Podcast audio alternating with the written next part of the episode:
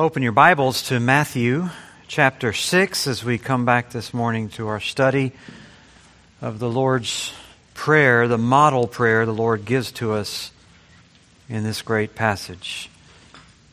Each one of us have felt the pain and distress of broken or strained relationships in our lives. Sometimes the breach happens quite suddenly with some uh, plain and obvious offense or attack that comes from a loved one or from an acquaintance. Other times it happens more gradually, more subtly, when the slights, when the offenses, uh, when the uh, selfishness that tears away at the fabric of our relationship is more veiled uh, and covert but whether it is major flare ups or just the slow frosting of relationships, we've all felt the sting of it. We've all struggled with it. We've all sort of asked ourselves the questions along the way how did things get to where they are? And is there anything that can be done to repair? No relationship can really flourish unless it learns how to deal with those kinds of breaches a commitment to deal with them and to deal with them the right way. And if you're not committed to dealing with those things, or you don't know how to deal with those things, they will eventually build up and kill any relationship. They will affect its closeness, its sense of intimacy and nearness, so that eventually, while you may have relationship in name, you don't have it in spirit. Well, that's true certainly in human relationships. It's just as true in your relationship with God. Your relationship with God cannot flourish without a commitment to dealing with the sins and offenses that can slowly and daily build up between you and your Heavenly Father. They can affect your sense of closeness to God. They can create a sense of distance, a sense of coldness. They can even make you begin to question God's concern and care. This is why, in our passage this morning, Jesus includes uh, uh, an instruction, you might say, in this model prayer for us, where he teaches us to regularly ask God for forgiveness. You can see it there at the end of the prayer in beginning in verse 12, where Jesus tells us to pray, Forgive us our debts as we've forgiven our debtors, and lead us not into temptation, but deliver us from evil. For if you forgive others their trespasses, your heavenly Father will also forgive you. But if you do not forgive others their trespasses, neither will your Father forgive your trespasses. Now, just reading that section generates a lot of questions in your mind, or they ought to generate a lot of questions. But before we sort of get into even trying to answer some of that, let's just briefly remind ourselves uh, how we got here, or remind us uh, this model prayer and uh, how we are uh, uh, brought to this point in Jesus' example. This is his, his response, if you will, to all of the distortions of false prayer, of prayer and false religion, of pagan prayer. He's giving this as an example of what meaningful and effective prayer looks like in the daily life of a disciple. And as we've seen in the last several weeks, it includes a number of elements that make prayer effective. Beginning right uh, at the beginning with a focus not on our problems and needs first and foremost, but on God's character and His glory. And we see that in verse 9, where we begin with a focus on relationship, addressing God as our Father. That relationship, as we saw, is balanced with a sense of reverence as we pray, Hallowed be your name. And the reverence is coupled with hope as we pray for God to come and establish His kingdom here on earth with all of its righteousness and justice and equity and everything that is promised in that kingdom. And the thoughts of God's kingdom and its perfections are to be matched by submission in your present circumstances as we pray to God, Your will be done on earth as it is in heaven. And that submission goes hand in hand with dependence. As Jesus teaches us to pray, Give us this day our daily bread. All that brings us now to this sixth element of effective prayer, which is the element, we might say, of repentance. Forgive us our debts as we forgive our debtors. Now, don't get caught up on the word debt as some people do. The word debt is simply a word in Greek for obligation. Whether it is a financial obligation where you must pay someone back financially for something, or whether it is a moral or a spiritual obligation where you have to make up for some wrong or some deficiency. It's used both ways in the Greek, as is, by the way, the word forgiveness. Uh, forgiveness is used in a moral and spiritual sense, and it's used also in a financial sense, even the same way we do today. We talk about loan forgiveness or debt forgiveness, or you have the same kind of uh, same kind of flexibility in the terms here. They can be used in financial uh, obligations, but they're used as much, if not more, in spiritual and moral obligations, and that's what Jesus has in mind here. The more significant question about this passage isn't the particular terms or the use of the word debt. The more significant question is a theological question. Do we actually need to ask for God's forgiveness every day? I mean, doesn't the Bible teach that we're already forgiven in Christ? Aren't all of my sins already forgiven through the blood of Christ, and isn't that secured for me for all eternity? And if that's the case, why do I need to ask for forgiveness? Aren't those things contradictory, someone might think? Well, first off, we can begin by affirming the truth that God does grant forgiveness from our sins once and for all through the cross of Christ. Theologians call this judicial forgiveness because it deals with our relationship to God as our judge. And it's the greatest need of every person born in this world. They're born under God's wrath. They're born under God's judgment, we would say. And Scripture says, uh, while we are in this world as a creation of God, we are under His wrath, or His wrath abides on us, John 3 says. Meaning that apart from Christ, Every one of us face certain wrath upon death. When we, when we encounter God, we will face a judgment for all of our sins. In fact, we will face a judgment for the sins of Adam as well because of the judgment that was brought on us through his representation. So we are, we are doubly cursed, if you will, we're cursed because we were born as a part of a cursed race, and we're, we're cursed because of our own uh, uh, replication of that same kind of rebellion.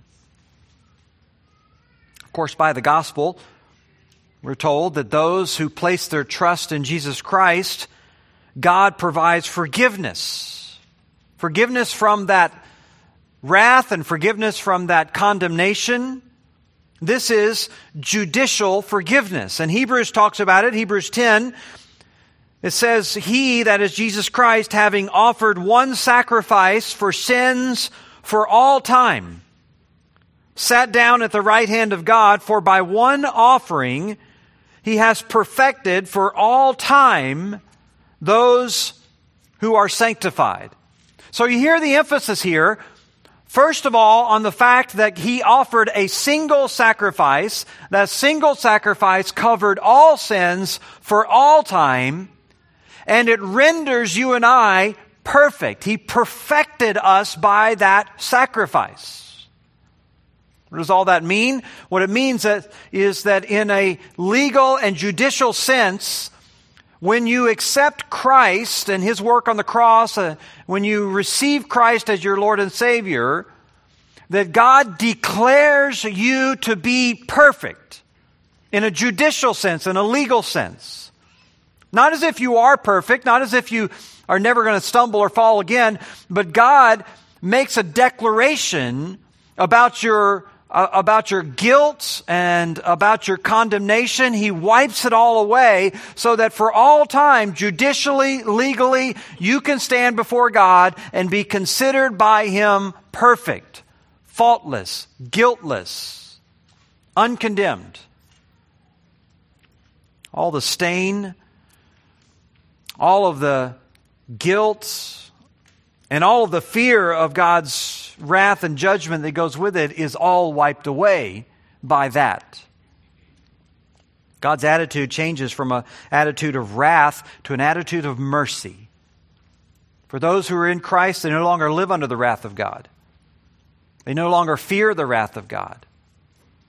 They are daily recipients of His mercy as much as a father shows his love to his children. God's relationship now has changed for us from being one where He is our judge and, in that sense, our enemy to one where He is our father and He is our supporter, our defender. Now, not only does God's, uh, God provide forgiveness, but he makes the promise that we are to never be subjected again to the fear of wrath. That freedom is celebrated in Scripture over and over and over again. It's supposed to be something that we meditate on and that we cherish and we relish and that we guard. Romans 8 1 says, There is therefore now no condemnation for those who are in Christ Jesus. And you can find statements like that over and over again throughout Scripture, this reiteration that we are absolutely free from any condemnation, absolutely free from the bondage of fear to the wrath of God, and that is to be something that we are to protect and we are to guard, as I said. Paul talks about it in Colossians over and over again, warning us to never let anyone defraud us of the prize of this kind of standing that has been freely given to us in Christ. Let no one defraud us of the prize of having been rooted and built up and established in Christ, he says. And we're to constantly be coming back to that. Now, all of that while being true, all of that has led some Christians to therefore conclude that we are to never, ever entertain the idea of asking God for forgiveness ever again. It's a one time moment. You come to Christ, you ask Him for forgiveness, and then after that, any thoughts of guilt, any thoughts of, uh, uh, uh of shame over your behavior, any of those thoughts are untrue thoughts. They're the thoughts that are, be, that are to be put out of your mind or suppressed in some way or denied in some way. When you're thinking that way, they would say, You're not thinking biblically anymore. People who take this particular view believe that it is always wrong, it's a distortion for a Christian to ever feel ashamed or a sense of guilt over their behavior.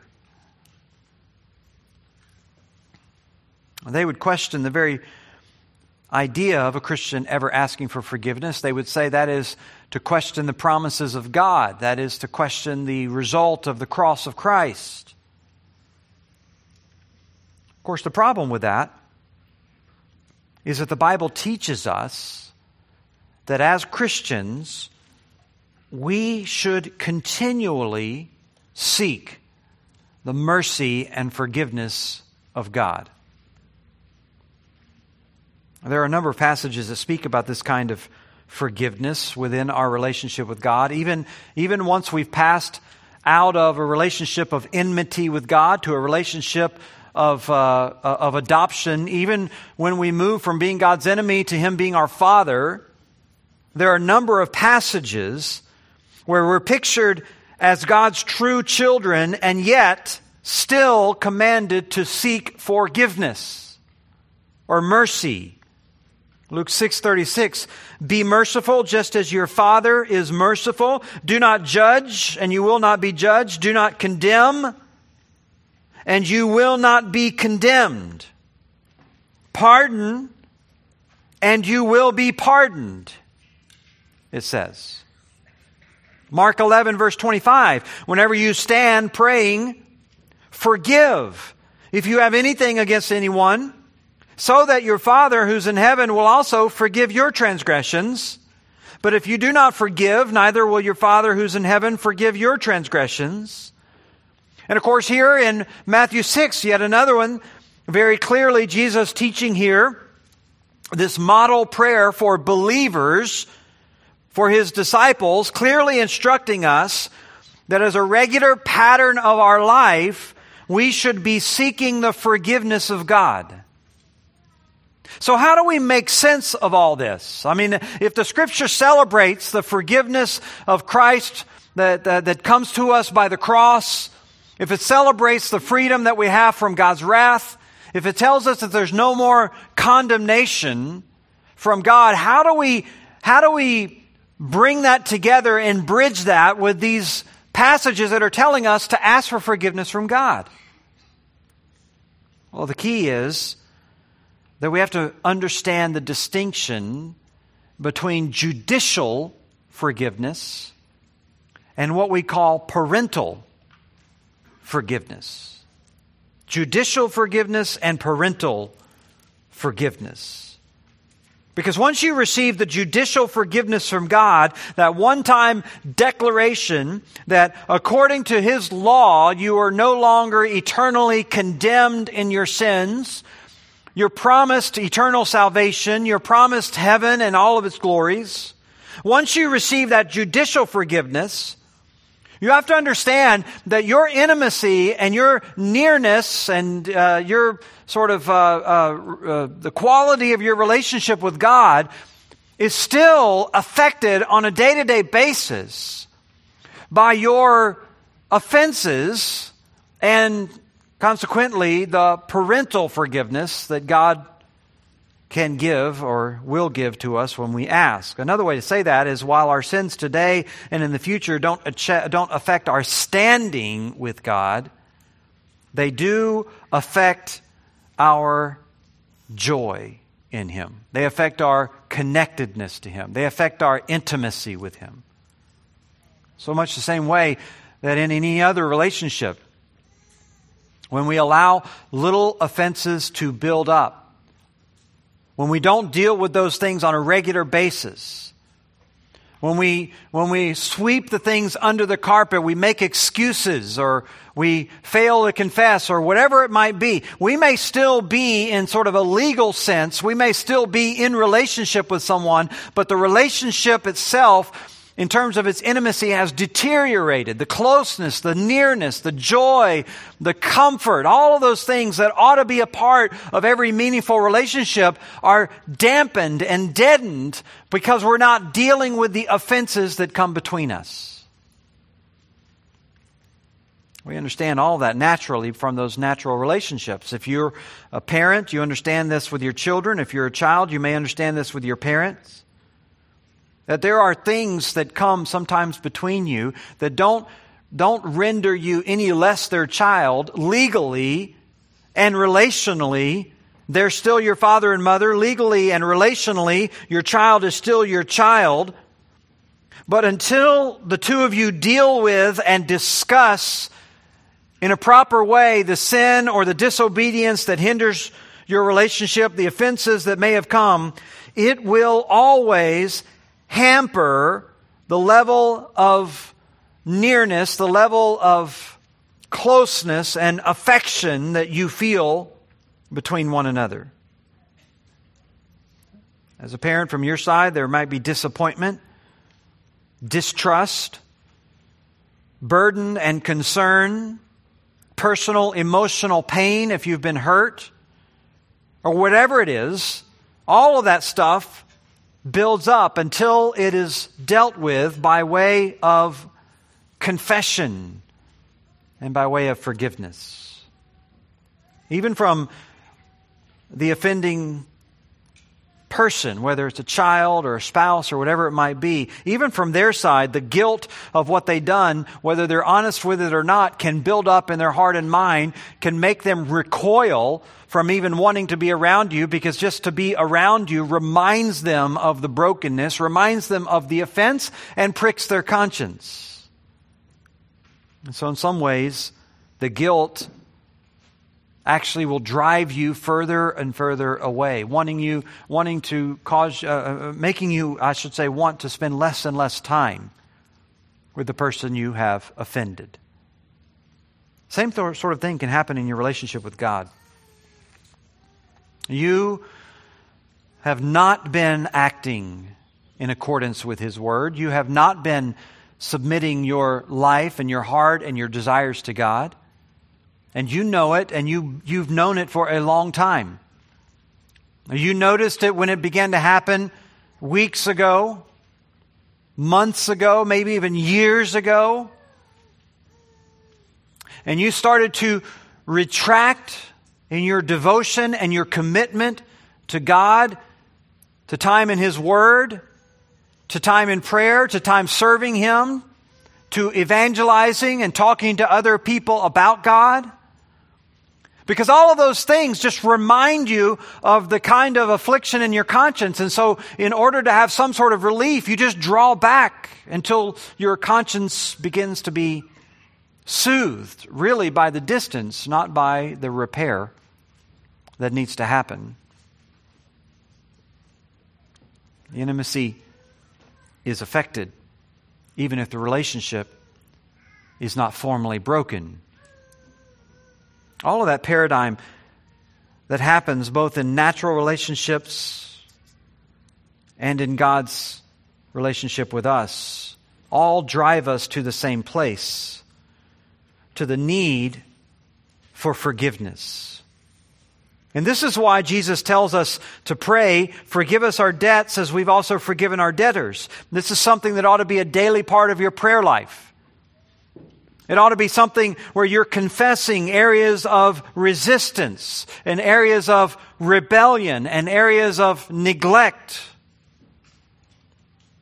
And of course, remembering the loving kindness of our God who already has provided for us his mercy through Christ and the judicial forgiveness that he so freely poured out to us. We have every confidence that when we do confess our sins to him. He is faithful and just to forgive us our sins and cleanse us from all unrighteousness. David provides a beautiful picture of this. If you have your Bibles, you can look with me over to Psalm 32, one of the great Psalms on this issue that you'll find in the Scripture. In fact, one of the great passages you'll find. Psalm 32. David celebrates the judicial forgiveness of God. He said, Blessed is the one whose transgression is forgiven, whose sin is covered. Blessed is the man against whom the Lord counts no iniquity, in whose spirit there is no deceit. So he's celebrating the blessedness of God's forgiveness. He's tasted it, he's understood it, he's experienced it as God has granted him forgiveness and he has reconciled to God through that. But then you'll notice in the day to day life of David, he speaks about the emotional and spiritual effect of the need for parental forgiveness. He says, When I kept silent, my bones wasted away through my groaning all day long. For day and night your hand was heavy upon me. My strength was dried up as the heat of summer. This is what we feel. This is the drain, the daily drain that we feel in our heart and mind when we're drifting further and further away from Christ.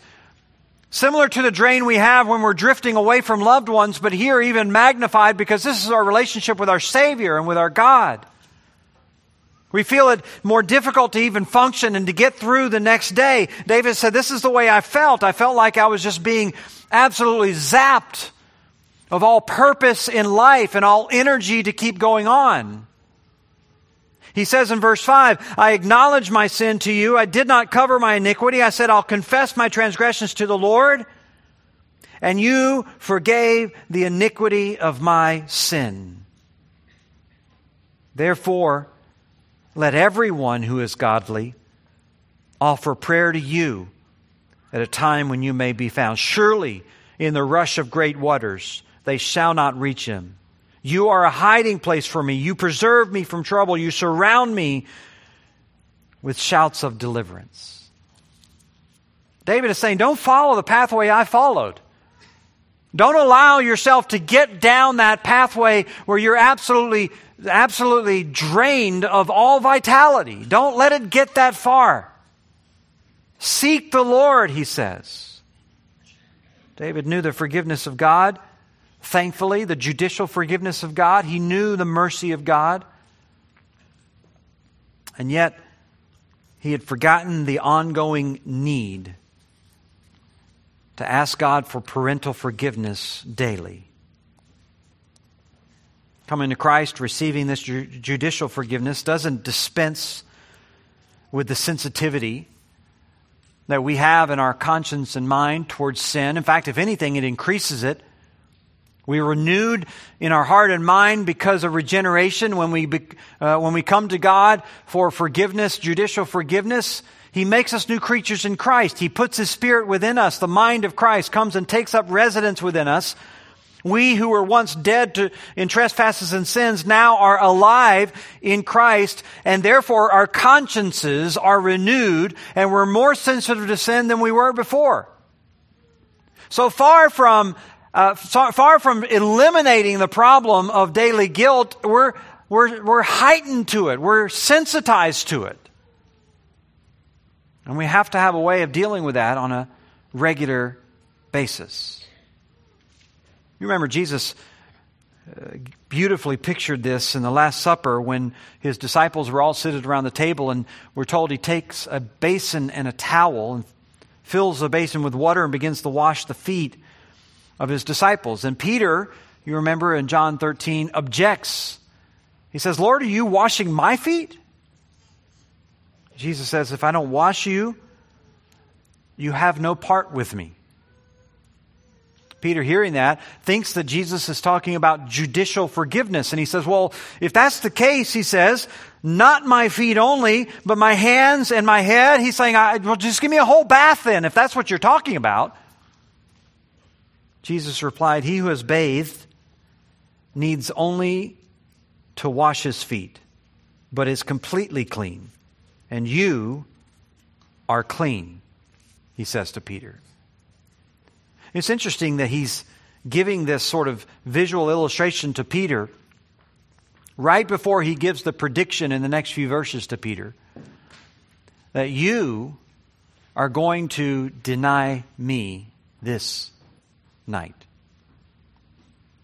He understands that Peter is a believer. He understands that Peter has been cleansed from his sins in a judicial sense. But he also understands that Peter is about to, to head into one of the seasons where he will stumble like he has never stumbled before, will he will, where he will question himself, where he might even question the love of God more than he had ever questioned the love of God. And he needed a sound understanding of how to deal with that daily guilt of his sin and his failures and his falling away. And so he's telling him, you need to be daily cleansed. In your feet, the feet symbolizing sort of the daily contamination of sin that we experience when we walk through life doesn't make us entirely dirty, cannot permanently sever our relationship with Christ, but the practical purification is necessary every day. Now, once we realize this, then the prayer that Jesus talks about here, this prayer of asking forgiveness, becomes a natural part of our life. And this is important. Jesus even goes on down in verse 14 and 15 to give a further explanation of this. It's the only element of the prayer that he expands on and explains. You'll see down in verse 14, he says, For if you forgive others their transgressions, your heavenly Father will also forgive you. But if you do not forgive others, then your Father will not forgive your transgressions. Now, this is a shocking statement for a lot of people because Jesus, Jesus is making forgiveness conditional. And we're told that God's grace and God's mercy, we're told that the gospel, that our salvation is unconditional. But what he's talking about here is not judicial forgiveness. What he's talking about here is parental forgiveness. And what he's saying is that this parental forgiveness is contingent on whether or not you are forgiving toward other people. Jesus' point is this parental forgiveness from God is dependent on your willingness to show mercy toward others. Or another way to understand that is a failure and refusal for you to forgive others is a sure sign of your failure and refusal to understand your own sin. Because daily confession, daily seeking of forgiveness, requires a daily humbling of yourself before God. It requires a daily recognition of the kind of punishment that you deserve because of your sin. It requires a daily awareness of your need for the mercy of God. And it requires a daily recognition of how abundant that mercy is. A person who shows no mercy to others then understands, or I should say, reflects that they don't understand the mercy they have received. You have to humble yourself every day. That's what this is all about. And that humility has its effect on you. You go to God and you confess not only the deeds that you've done, but you confess what you know that you deserve. Lord, I know, you know, this is, this is what I've done. I've, I deserve to lose this. I deserve to suffer this. I deserve to be cast out in this way. I deserve to be ridiculed in this way. I don't deserve this relationship. I don't deserve this job. I don't deserve this, you know, blessing. I don't deserve this life. I don't deserve all these things, but I understand that you're a God full of mercy. That's what confession is, like David says in, in Psalm 51 when he says, Against you and you only have I sinned, so that you are blameless when you speak and upright when you judge. Meaning, to, uh, he's saying to God, God, when you judge me, if you were to take whatever it is away from me, if you were to deprive me of this for the rest of my days, I couldn't be upset with you. You would be blameless. You would be right. You would be justified. That's what confession is. And yet, David also knows he can turn to God and plead with God for mercy to cleanse him. You go through that. And then you have someone who has sinned against you. And no matter what the judgment is that you think they deserve, no matter what the punishment is, no matter what the retribution is, the consequences are, whatever you want to call it, understanding that God has helped you escape or has caused you to uh, not have to suffer whatever the consequences are of your sin, it's inconceivable that you would then hold someone else to that same sort of punishment. To the person who shows no mercy to others, the person who demands for them to suffer whatever kind of consequences when they've wronged you, as a person whose heart has not yet humbly recognized their need for God's mercy.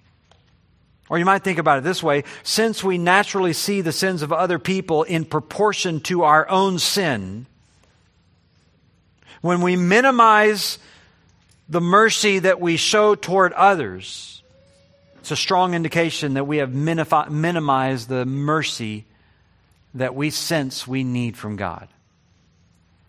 Or you could say it yet another way.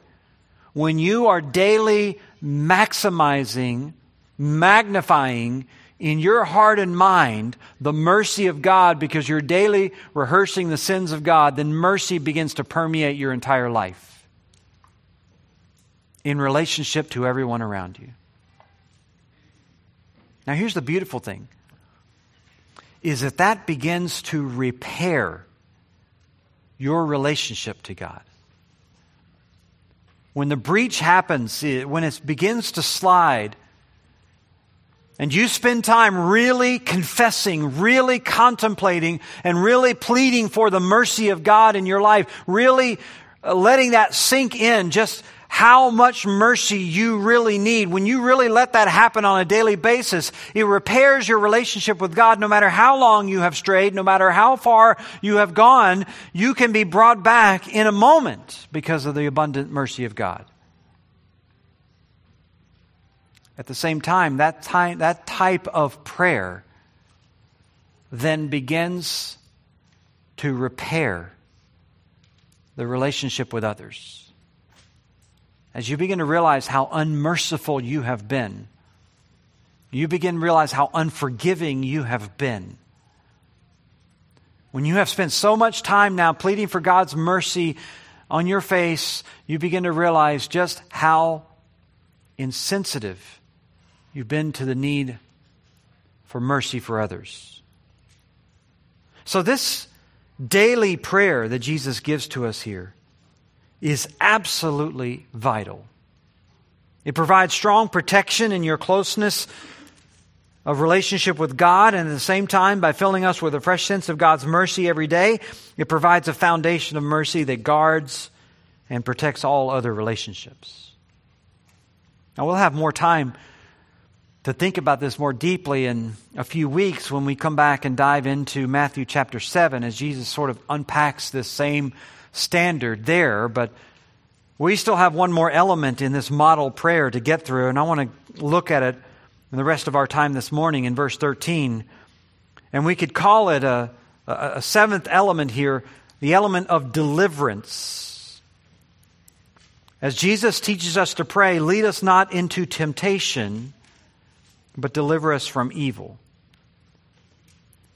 Now, here's another element of prayer that, when you think about it, generates a lot of questions. The biggest question is Does God actually lead us into temptation? Is He actually out to do that on a daily basis? Do we actually have to ask Him not to do that, implying that He's planning to do that? Or we could simplify it by simply saying, Does God tempt us? Well, the answer to that is given plainly in the book of James, James chapter 1. If you have your Bibles, you can look over there with me. James 1:13. James, the half brother of the Lord, has so many areas that intersect with the Sermon on the Mount. This is certainly one of them. But he states the answer clearly here in verse 13. Let no one say when he's tempted, I am being tempted by God. For God cannot be tempted by evil, and he himself does not tempt anyone. So James pictures someone who's in the midst of a struggle or a trial of some sort. They're feeling pulled toward temptation on the verge of yielding.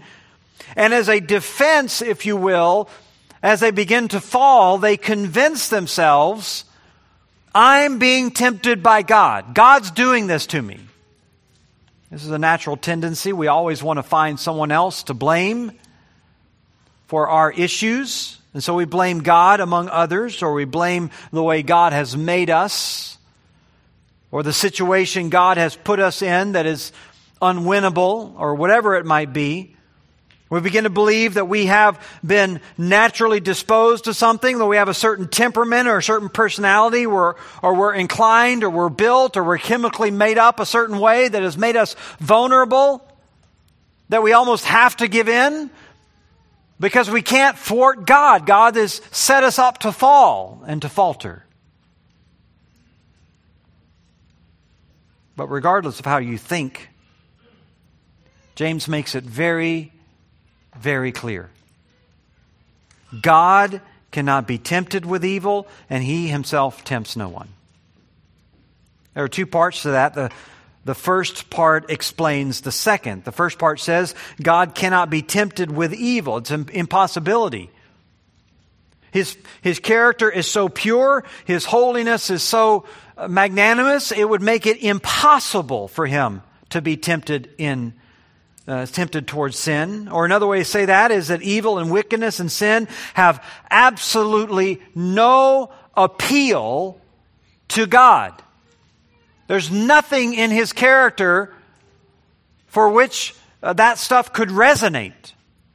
He's not drawn to it. He's not fascinated by it. He finds no pleasure in it. There's no attraction for him in any way for anything that is sinful. It utterly repulses him. Everywhere you look in Scripture speaking about God's holy character, it talks about this. His eyes are too pure to look on evil.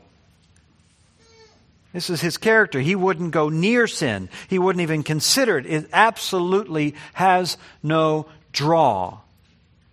And so there's no way that it could ever infiltrate his character because it repulses him. So, therefore, it would be impossible then for God to contemplate using sin or tempting someone to sin. That would be a repugnant thought for God because of his own attitude towards sin. The idea of ever generating a single act of sin is repulsive to God. It's not as if he would just be indifferent. He hates it in every form, in every instance. And he would have no part in contributing to anyone ever committing an act of sin. So, God cannot be tempted with evil, and therefore he himself, himself tempts no one to evil. Now, you might have thought about God differently. You may have thought about God as one who sends temptations your way, maybe to see if he can trick you or cause you to stumble or whatever it might be. That somehow he's dangling things in front of you to find out if you really love him. But James says that's not how God operates. In fact, he goes on to explain exactly how temptation and sin operate. In verse 14, each person is tempted when he is lured and enticed by his own desire. So if there's a source of blame, it's not outside of yourself. If there's a source of blame, it is inside yourself. You're tempted, he says. Temptation comes from your own desire. It originates from something in you. All of it all of it sort of tracing its origin back to those desires, which is tremendous insight, really, in terms of battling temptation and having victory over sin. Because if you want to change the outcome of your trials and temptations, if you will, you have to begin on the inside, not on the outside. You have to begin at the level of desire and you do that by the power of God, by, uh, by asking God for His grace so that you can align, or we might even say realign, those desires with God, or yield those desires to God. This is what Paul's getting at in Romans 12 when he says, Don't be conformed to this world, but be transformed by the renewal of your mind, so that you may test uh, excuse me, so that by testing you may discern what is the will of God, what is good and acceptable and perfect. So you're continually molding your inner man, you're continually molding those desires to God's desires. You're continually submitting those desires to what glorifies Him and what honors Him. You're continually renewing that inner man and letting God transform it. And so you set your mind on those things above, not on the things of the earth. James goes on to tell us what happens when you don't do that. Verse 15, when desire, the desire, when it has conceived, gives birth to sin, and when sin is fully grown, it brings forth death. So he gives us kind of a genealogy of sin here, its heritage, if you will. It begins with a desire that is conceived. He uses this idea of sort of conception, giving place to birth, and then birth growing up. All of this describing how sin accomplishes what it accomplishes in our life. The sin, by the way, is not technically in the desire itself. The sin is in the distortion of the desire. So much sin actually begins with a perfectly good desire that gets corrupted, whether it's a desire for hunger or a desire for work to provide yourself, which then gives way to greed and pride, or a desire for warmth and clothing, clothing, which gives, gives way to vanity, or a desire for sex, which gives way to adultery or fornication, a desire for accomplishment or creativity. All of those things give way to other things which are corruptions. It gets distorted.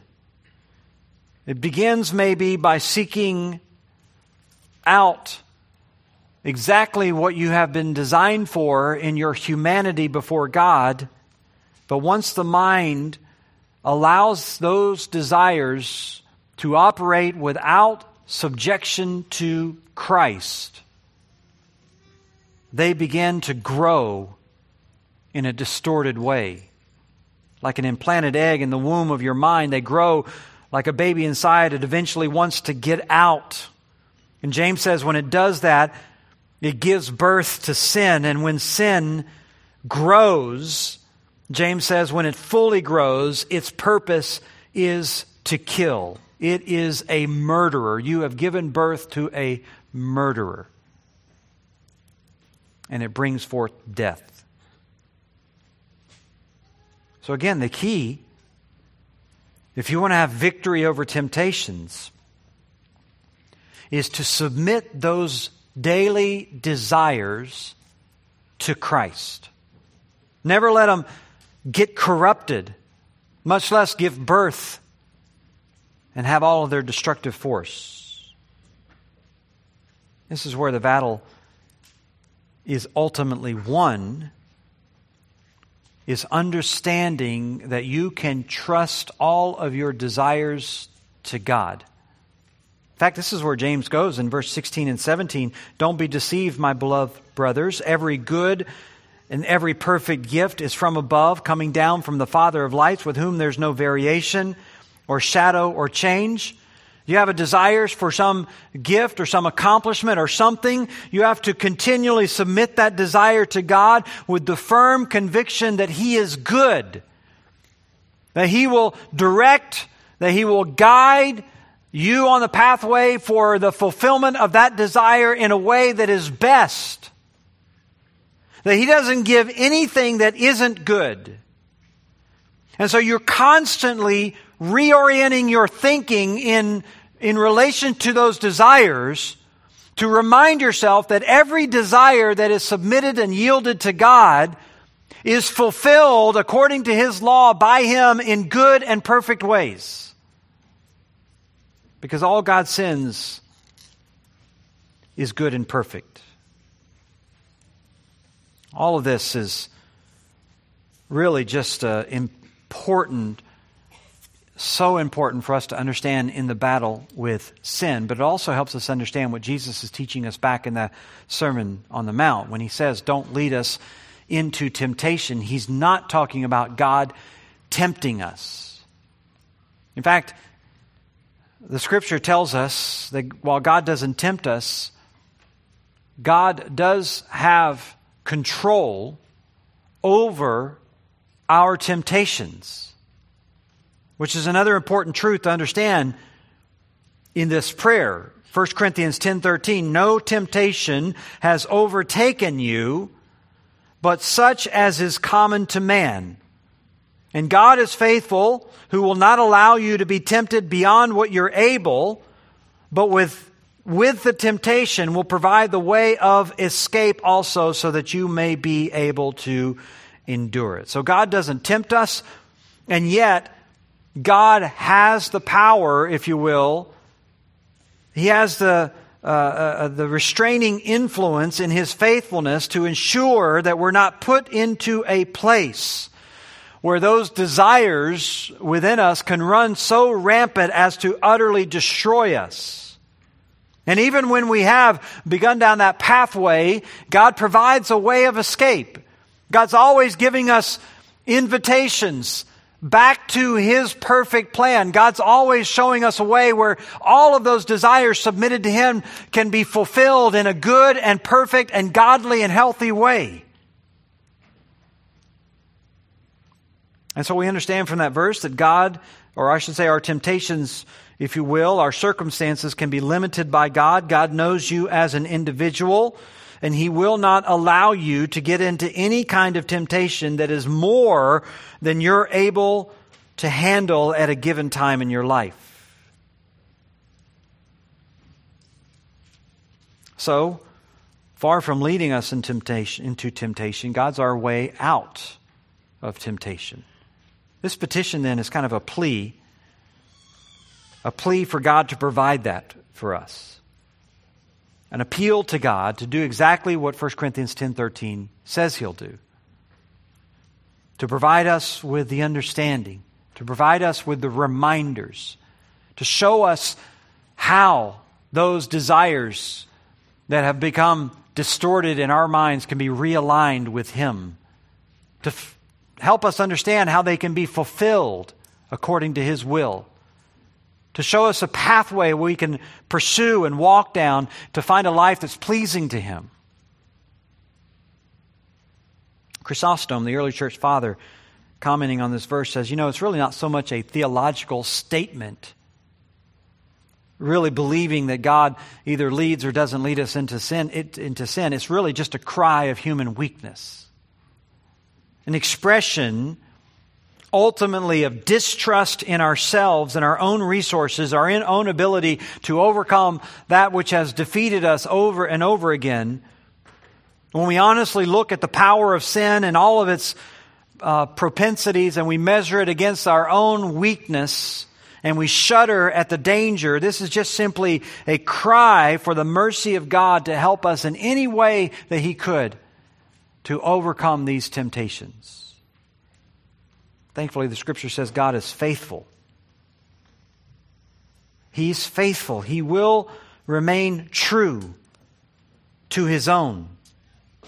So that when our faithfulness fails and when our faithfulness is tested, we have God's faithfulness as a resource. And we, be, we can be absolutely confident that He will not allow us to be tempted beyond what we're able. So that's His response. When we pray, do not lead us into temptation, that's God's response. He will not allow us to experience any test, any circumstance that's going to uh, so appeal to our inner desires that we won't be able to meet it and ultimately overcome it. So many, many useful elements that Jesus gives us here. As I said early on, this is not in Matthew 6, it's not an exhaustive list of everything that's included in prayer, but when we begin to really understand all that Jesus would have for us in prayer, it's hard for us to see that we could get away with any short, meaningless, repetitious prayer of the pagans that Jesus talked about earlier in Matthew chapter 6. In fact, this model prayer helps us to understand the call in our life for a deep, rich, devoted, faithful, and extensive prayer life so that we can experience all the blessings that God has for us through Christ Jesus. I pray the Lord would transform our minds and our hearts, our time together with Him, by these very truths.